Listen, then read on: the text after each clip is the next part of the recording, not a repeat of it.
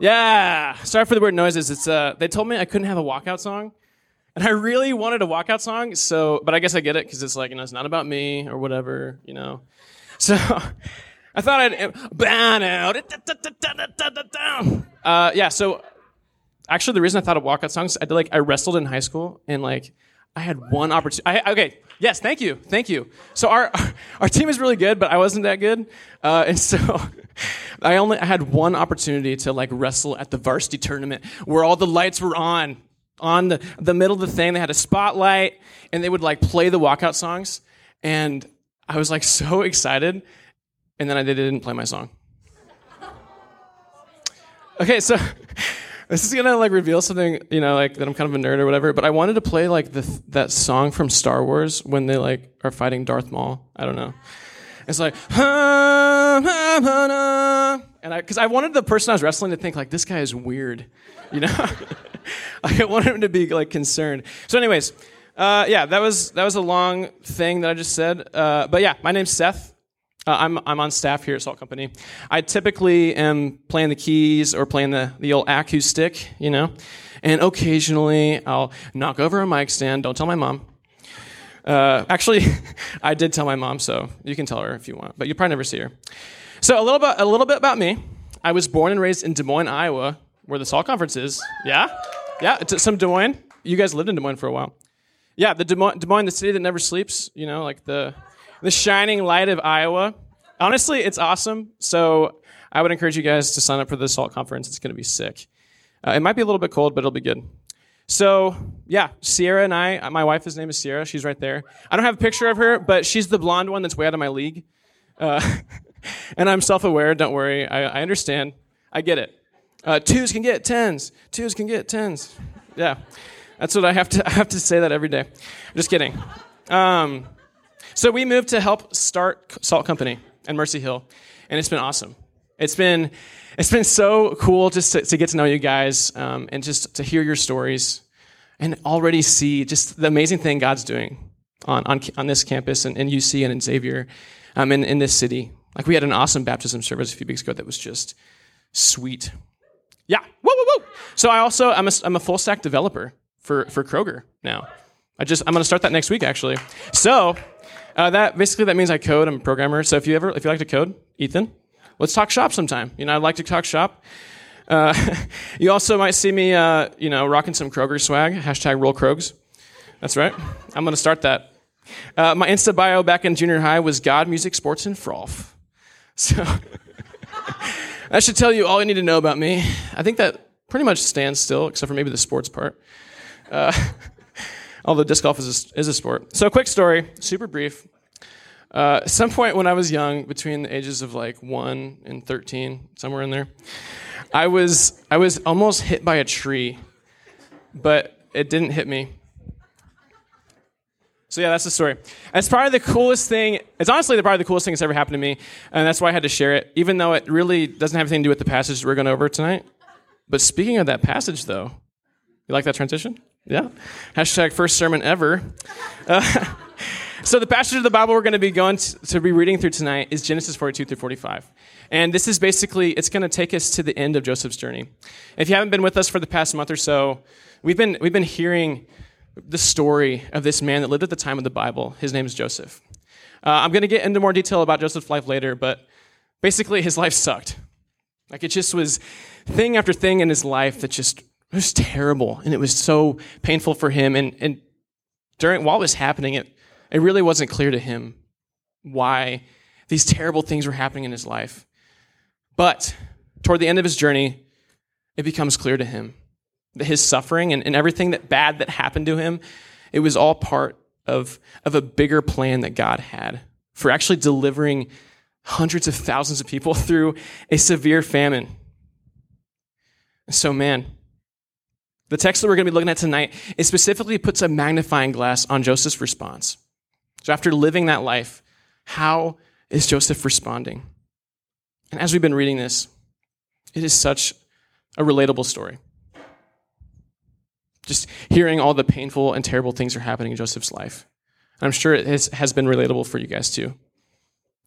And it breaks my heart just to think about how much pain is in this room. I don't have to talk to every one of you to know that you guys have walked through painful situations in your life. Some of you have been utterly devastated. And you, when it's happening and, and these, these terrible experiences, it's usually never clear why it's happening. But Joseph's story gives us hope. It gives us hope that God can redeem even the most terrible situations in our life. Because God did that through Joseph's. So we can learn from Joseph's response to his life. But ultimately, for those of us that, that are in Christ, we, we have an ultimate hope that, that will carry us through the hard situations in our life. But before we resume this story, we'll, we'll get back into it. Let's pray first. Pray with me. God, thank you so much for being a God that, that is always working for our good. God, we can never we can never question your love for us because you have proven over and over again that you love us so much. God, I pray that this story and hearing the end of it would, would just encourage everyone in this room and remind us that you are always working for our good and that there is no there's no situation too terrible for you to redeem. God, I pray that you would speak through me, that it would be you talking and not me. And, and thank you for everything that you've taught me as I've been studying this word. And I pray that we would just be moved by it.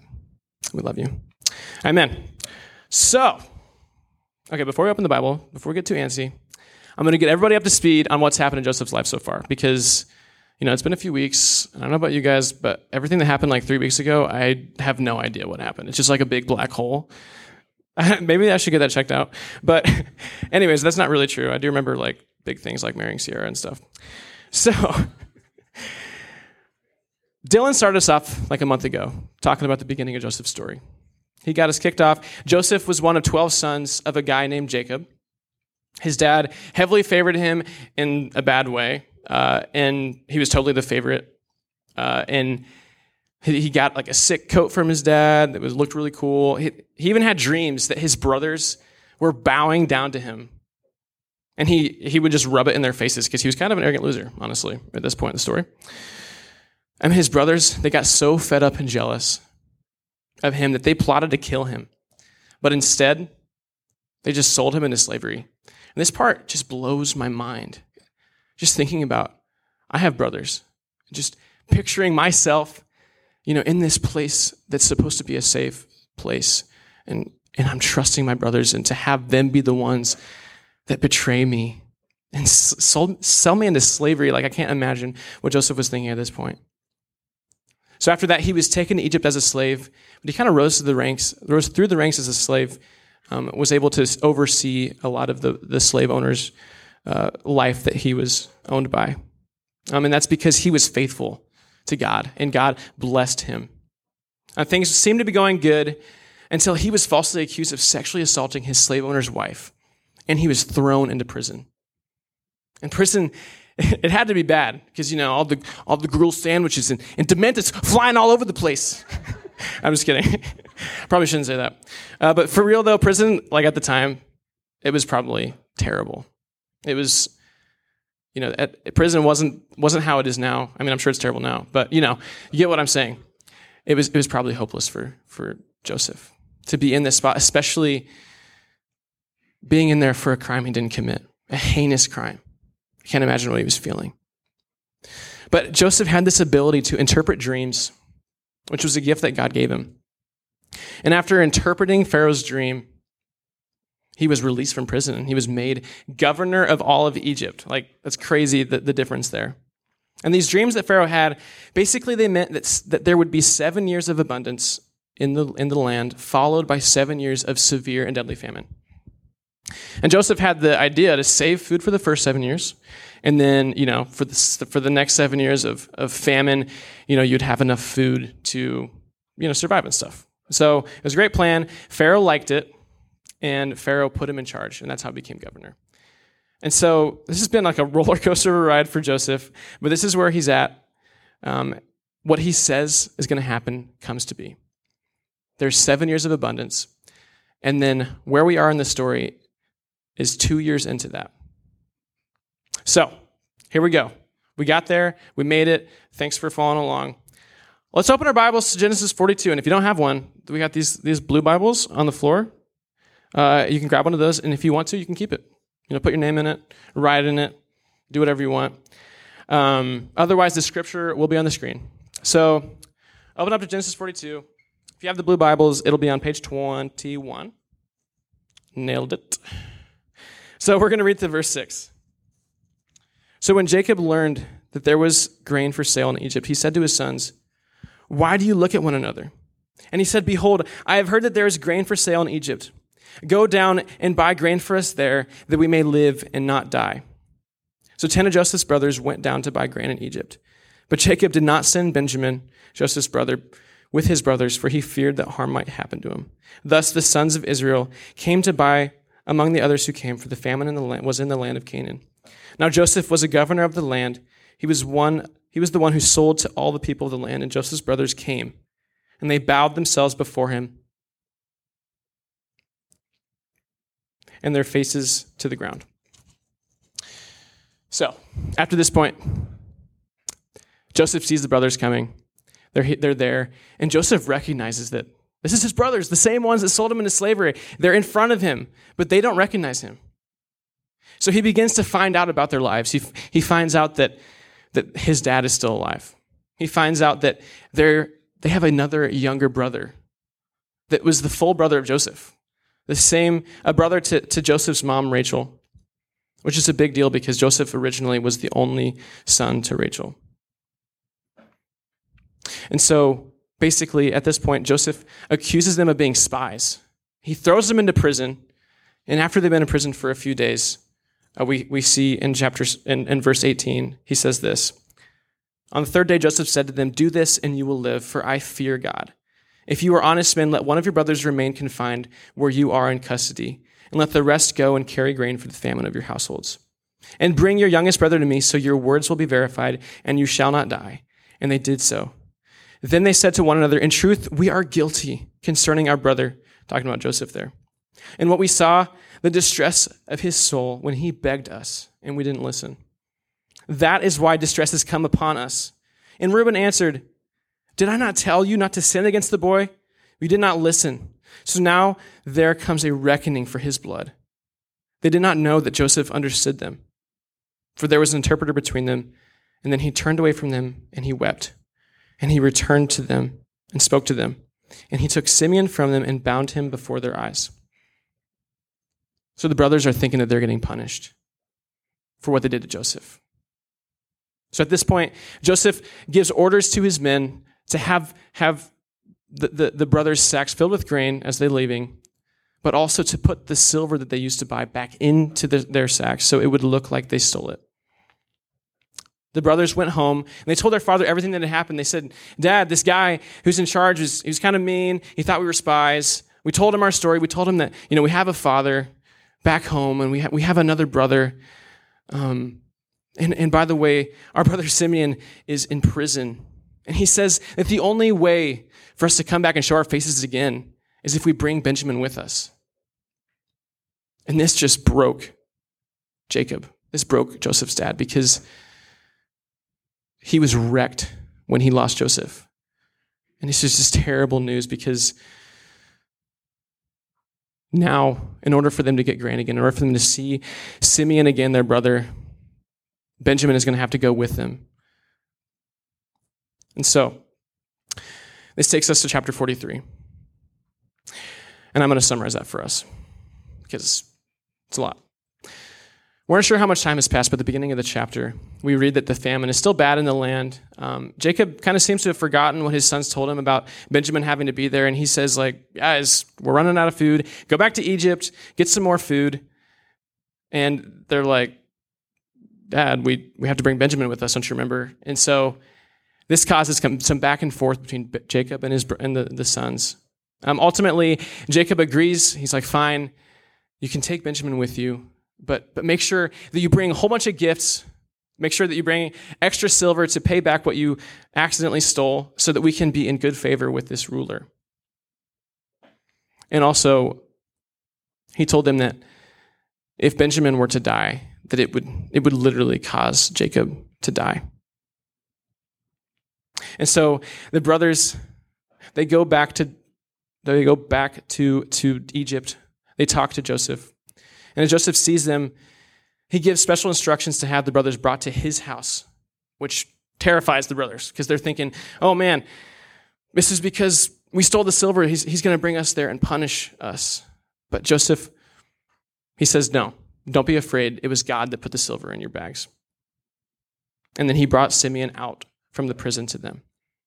At this point, Joseph asked them how their dad was doing and their brother and Benjamin, and he realizes Benjamin's with them. And once he sees Benjamin for the first time, he goes and he weeps. He just loses it. And chapter 44 starts out with the brothers getting ready to head back. They, have they've, they've just feasted at Joseph's. Things seem to be going good again. But again, Joseph tells his steward to put silver back in their bags again, along with this special cup. Apparently, like rulers at that time had these special cups I don't really know that much about them. I just know that it's a big deal uh, if, if somebody's caught with these cups. and so Joseph says, Go and confront them. He's put the cup in Benjamin's bag, and they send the brothers away. And Joseph says, Go confront them and, and, and, and ask them why they've stolen the cup. And so do, he does that. The steward does that. He goes and he confronts them about it, which takes us to verse 10. So let's open up to chapter 44, verse 10. Here we go. He said, Let it be as you say, he who is found with it shall be my servant, talking about the cup, and the rest of you shall be innocent. Then each man quickly lowered his sack to the ground, and each man opened his sack, and, the, and he searched. The steward searched, beginning with the eldest and ending with the youngest, and the cup was found in Benjamin's sack. Then they tore their clothes, and every man loaded his donkey and they returned to the city. The brothers are freaking out at this point because they had just said that whoever's sack the cup was in would be a slave to Joseph. And now Benjamin, the one that if, if he dies, their dad is going to literally die, has the cup. And so they're freaking out and they, they go back to they go back to Egypt and find Joseph. And this is when Judah steps up. Judah is the same brother that in chapter 37 had the idea to sell Joseph into slavery. And I'm sure at this point, he's thinking about that. He's probably been thinking about it for the last 20 years of his life. Every day has probably haunted him that he's the one who had that idea. So Judah, he proceeds to plead with Joseph. He explains that the brothers had done everything that Joseph had told them to do. He's like, We did what you told us to do. And he also told Joseph that their father would be so broken by losing Benjamin that he would literally die. And then, in a beautiful act of love, Judah himself offers to stand in the place of Benjamin as a slave so that Benjamin could go back to his father. This takes us to chapter 45, which is where we're going to be camping today. We're going to read to verse 15. And then Joseph could not control himself before all those who stood by him. He cried, Make everyone go out from me. So no one stayed with him when Joseph made himself known to his brothers. And he wept aloud, so that the Egyptians heard it, and the household of Pharaoh heard it. And Joseph said to his brothers, I am Joseph. It is my father still alive. But his brothers could not answer them, for they were dismayed at his presence. These guys were terrified. So Joseph said to his brothers, Come near to me, please. They came near, and he said, I'm your brother Joseph whom you sold into Egypt. And now do not be distressed or angry with yourselves because you sold me here, for God sent me before you to preserve life. For the famine has been in the land for these two years, and there are yet five years in which there will be neither plowing nor harvest. And God sent me before you to preserve for you a remnant on earth, and to keep alive for you many survivors. So it was not you who sent me here, but God. He has made me a father to Pharaoh, and Lord of all his house and ruler over all the land of Egypt. Hurry and go up to my father and say to him, Thus says your son Joseph, God has made me Lord of all Egypt. come down to me. Do not tarry or Tari, I don't really know how to pronounce that word. You shall dwell in the land of Goshen, and you shall be near me, you and your children and your children's children, and your flocks, your herds, and all that you have. There I will provide for you, for there are yet five years of famine to come, so that you and your household and all that you have do not come into poverty. And now your eyes see, and the eyes of my brother Benjamin see, that it is my mouth that speaks to you. You must tell my father of all my honor in Egypt, and of all that you've seen. Hurry and bring my father down here then he fell upon his brother Benjamin's neck, and he wept. And Benjamin wept on his neck, and he kissed all of his brothers and wept upon them. After this, his brothers talked with him. So basically, the rest of the chapter and the rest of the story is that Pharaoh, he hears that Joseph's brothers have returned, and he's like, man, the brothers, they're back. we, we, gotta, we gotta shower Egypt's riches on these guys. And so he, he says, send wagons to their to jo- where Joseph's family lives so they can bring him to Egypt. And that's what happens. Joseph's brothers are sent with, with wagons to take all of their household to Egypt so they can be saved from the famine. And, and J- Joseph's brothers tell Jacob, Dad, our, our brother Joseph is alive. Can you believe that? He's, he's, he's not only alive, he's the ruler of Egypt. Also, I don't know if they called him dad, but I would have if I was there. That's why I'm doing it. so, can you believe that? Joseph is alive. And he doesn't believe it at first. He thinks it's, it's too good to be true, but then he sees the wagons. And, and he says in verse 28 It is enough, Joseph, my son, is alive, and I will go see him before I die. Man, that is an awesome ending. Like, I think that we just feel so joyful when we, when we hear these stories, such amazing stories of forgiveness and reconciliation. Like, everybody loves a good story that ends in forgiveness. And it makes me happy just to think about the brothers reuniting, the picture of the brothers crying together after all of it. It hits me hard because I have brothers, like I said earlier, and, and I know how much they love me and I love them. What a picture of forgiveness and reconciliation and trusting God. But it easily could have ended differently. And it kind of would have expected it to end differently based on how Joseph's life went. Like, how the heck was Joseph able to respond the way he did, given his circumstances? Like, why do I feel like, even when my situations pale in comparison to Joseph's, that my response is way worse than his. Why do I feel like, even when I'm slightly inconvenienced in comparison to what G- Joseph went through, am I bitter at God? Why do I why is it hard for me to forgive those who have wronged me? I think a lot of us struggle with this.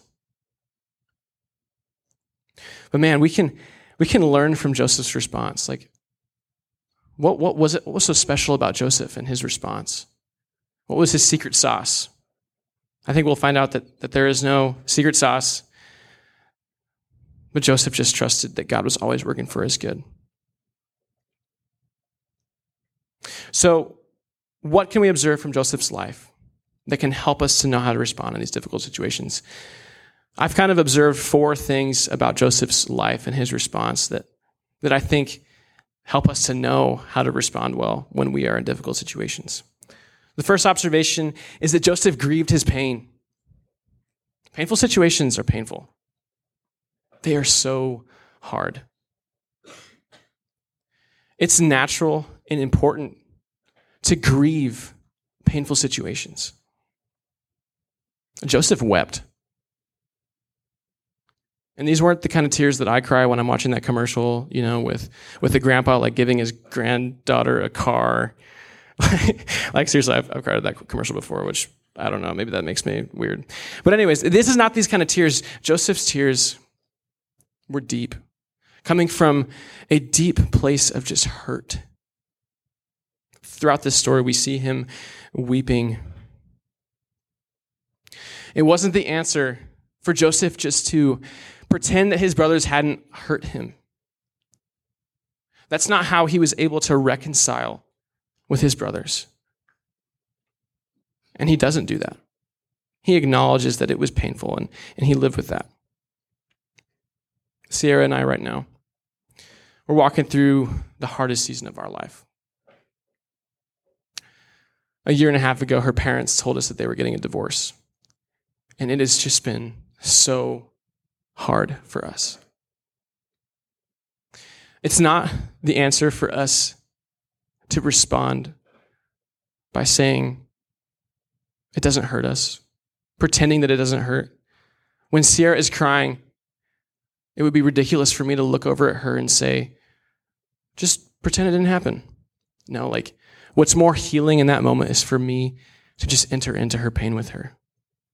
It is, it is natural and important to grieve pain because that's what's reality. Our second observation is that God shaped Joseph through his suffering.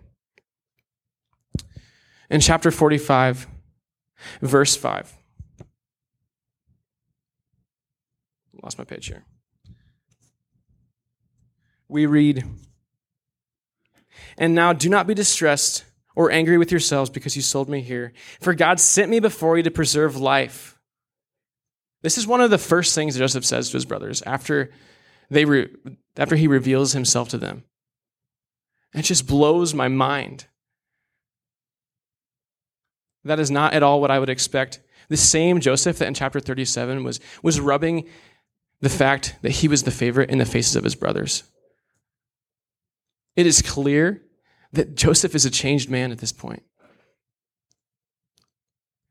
And it's, it's important that he's a changed man because I don't know if the situation would have ended the same way if it was the same prideful and arrogant Joseph. But God used his suffering to mold him into the man that God created him to be. He does that for us too. God loves using people that are humble. People who have nothing left to offer because it shows that it shows his power. When we are weak and God uses us to do amazing things, it shows that he's the one who's powerful and not us. And God loves using people like that. And Joseph was definitely humbled by his experiences. And he clearly shed an area of his life that dominated him as a child. So, where else do we see this in the Bible? We see this with Paul. In 2 Corinthians 12, Paul says that he was given a thorn in his flesh to keep him from being conceited. Man, if we thought about our suffering that way, that would be that'd be crazy, but how powerful would it be? Paul said that he pleaded for God to remove that thorn, but he also recognized that looking back later in his life, he recognized that it was that suffering that, that allowed him to be humble, to realize that when he's weak, that's when God is strong. That's when he's strong. The third observation is that Joseph trusted God. Joseph faithfully carried on even when what was happening him, to him didn't make any sense. He trusted that God was working for his good in the midst of being sold by his brothers, by being accused of a terrible crime he didn't commit, and hopelessly forgotten in prison. And for Sierra and I, it's so hard to trust that God is working for our good when we are crying together because divorces tear families apart. But like Joseph, all we can do is faithfully carry on. And this last observation about his life, this is a hard one, is that it took 22 years for Joseph to see what God was doing in his life. He was 17 when he was sold by his brothers. 13 years later is when he was released from prison. And then seven years of, of abundance, and then two years of famine later, he's, he's in this story, and he has a clear picture of what the heck was happening with his life. Why was all this terrible stuff happening? It took that long, and 22 years is a long time for someone to stay faithful to God when it's when it's when their circumstances are so hard and it's so unclear why they're happening. Many of us in this room are somewhere on that 22 year spectrum of Joseph's life. Whether we're hated by a family member, thrown into a pit, sold into slavery, accused of what he didn't do, thrown into prison, forgotten by the very ones he blessed, and keeping his integrity and never becoming bitter at God. Man, and when we find ourselves on that spectrum, we often find ourselves completely confused because it's unclear why God was letting it happen in our lives. But like Joseph in this passage, you might just you might be about to find out what God has been doing for the last 22 years of your life, or maybe it's the last two semesters. You may be 11 years in and have 11 years left before you realize, before it's clear to you what God's been doing. Imagine if 11 years in, Joseph had just stopped. If he had stopped faithfully carrying on, it's possible that, you know, this story definitely wouldn't have ended the same way it ended. it's possible that hundreds of thousands of people wouldn't have been delivered from a famine. And ultimately, though, the truth is that you might not find out what God has been up to in this life. In the book of Job, there's a guy named Job, classic, who could give Joseph a run for his money for how much this dude suffered in his life. He was stripped of all of his possessions. He lost his family, his friends. His friends turned on him. And he also had like intense physical suffering. But the, the difference is that he never found out in his life why all of it happened. I know to some of you that might sound like a cop out. Like, seriously? That's your answer? Like, you're doing the whole, if you can't explain it now, maybe you'll just, you'll find out later when you're, di- when you're dead.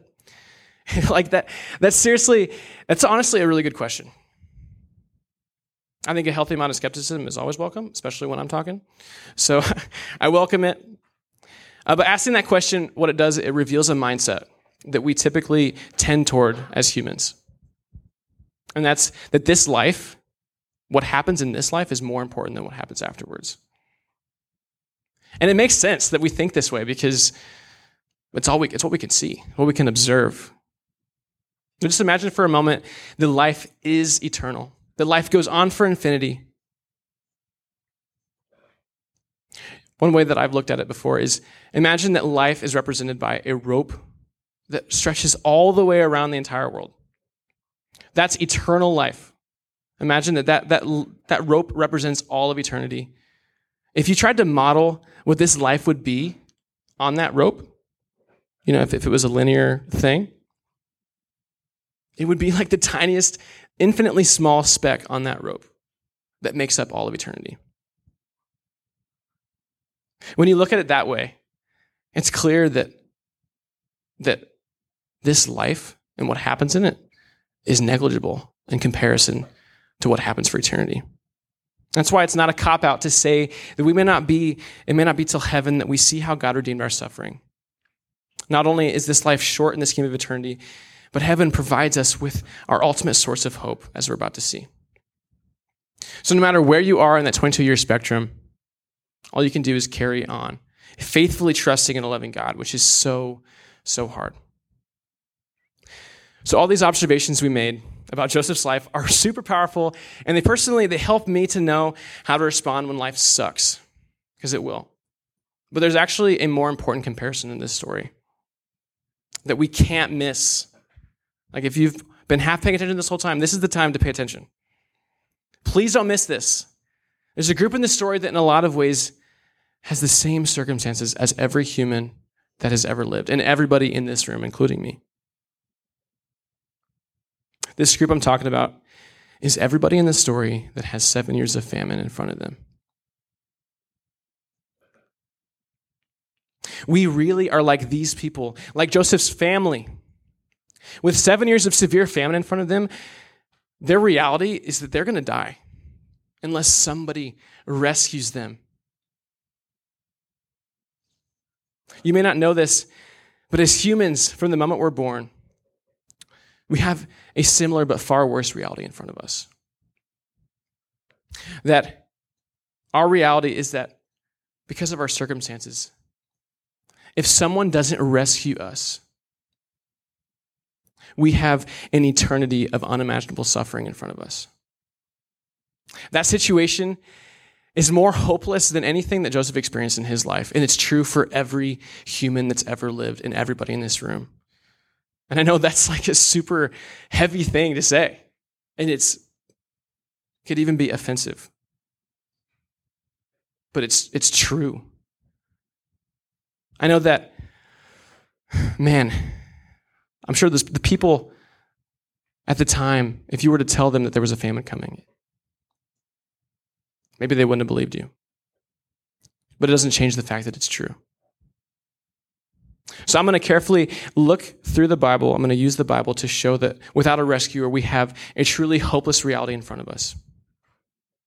Guys, we are all sinners. You don't need to look far from this story to see that. The pride of Joseph, the favoritism of Jacob, and the jealousy and the malice of the brothers. Guys, if you're like me, when we were when we were reading that story and hearing about it, I resonated with like all three of them immediately. It was not hard for me to see how I was like them in their sin. And I'm sure you were similar. Romans 3 10 through 12. It says, As it is written, there is no one righteous, not even one. There is no one who understands. There is no one who seeks God. All have turned away. They have together become worthless. There is no one who does good, not even one. It is not in our nature to be like Jesus, guys. I know that that verse, what I just read, it sounds harsh. I don't think it's too far fetched. Just think about the worst thought that you've ever had, and it probably wasn't even that long ago that you thought it, if, if you're like me. It's clear to us that we in our, in our nature are not perfect. We're not like Jesus. Nobody is perfect. I've never asked somebody that question, hey, do you think anybody's perfect? And they say, yes, somebody, this guy. Nobody says that. We all know. And guys, we need Jesus to come and rescue us from our sin because an eternity of unimaginable suffering is ahead of us. The price of our sin is death. Romans 6:23 says that for the wages of sin is death, but the free gift of God is eternal life in Christ Jesus our Lord. To sin against an eternal God results in an eternal punishment. Without a rescuer, this is our hopeless reality. We're just like those people who have seven years of certain death in front of them without a rescuer. God, this is real life. Just going to let that sink in for a second. This is bad news. It's literally the worst news you could ever get. Without a rescue, we're like the people in the world at the time of Joseph who have certain death in front of them. The story of Joseph, though, doesn't end in hopelessness. As we know and have read, the story ends in God using Joseph, using the suffering of Joseph to deliver an entire nation through it. And similarly, our story as humans doesn't end in hopelessness, guys.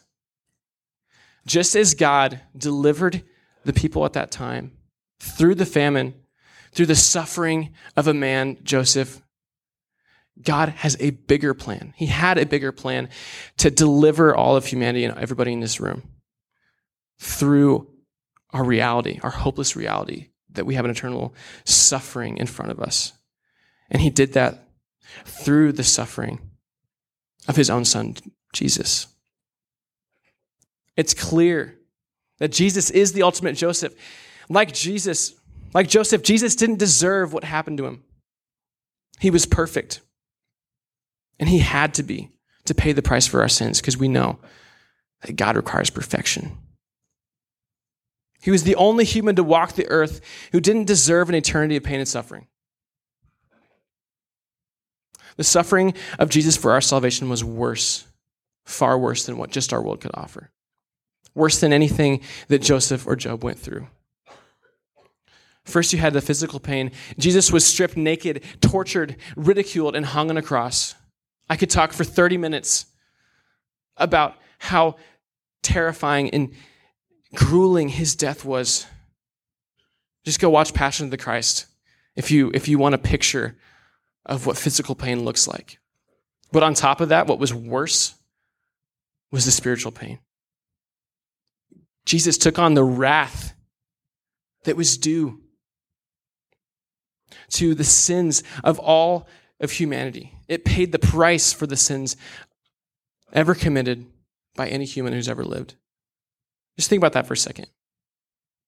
We already said earlier is that the price for my sin is an eternity of unimaginable suffering. And Jesus took that punishment on himself. He experienced that in a moment. And now multiply that by the billions and billions of people that have ever lived because he didn't just die for me, he died for all of you as well. I can't imagine. It is, it is beyond our understanding the pain that Jesus went through for us. And what was worse is that it was his own dad that poured the wrath out on him. And this is the part that always gets me the hardest. I put myself in Jesus' shoes, and I can't imagine looking up at my own dad, a man who loves me so much, and I know loves me so much, and knowing that he has to pour out his wrath on me for something that I didn't even do. I can't imagine the pain that that must have brought. We see earlier that, that Jacob, when he lost his son, he was wrecked. Do we realize that, that God did the same thing? But Jesus knew that God was using his suffering and his sacrifice to save all of humanity. And ultimately, his plan came to be. God saved humanity through the life and death and resurrection of Jesus Christ. He saved everybody in this room. And if we truly believe that the life and death of Jesus paid the price for our sins and that Jesus is God, then we'll be saved from our sins in an eternity of pain. But if we don't believe it, we are, we're rejecting our rescuer. God used the worst thing that could ever happen in Joseph's life to save all the people in the world at that time. In the same way, God used the worst situation that could ever happen in mankind, which is that God came to earth and we killed him. That is literally the worst thing that could ever happen in, in the history of mankind. And God used that to save everybody in this room and to deliver us, as well as all of humanity, through an eternity of suffering, through a famine that is in front of us. Guys, this is the strongest evidence that there is no situation in this room that God cannot redeem for his children, for those that trust in him.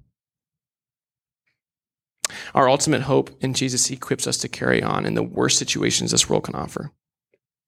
And if you don't know Jesus, or don't get how his life and death and resurrection can give you hope too, please just talk to one of us. Talk to Timmy, talk to me, talk to Dylan or Lindsay, or lots of other people could, could help you, could point you in the right direction and help you to realize that Jesus can be your ultimate hope because he already did all that for you. He suffered for you. He entered that, that place of hopelessness so that nobody in this room would ever have to be hopeless again. Let's pray. God, we are so thankful that we have a God like you.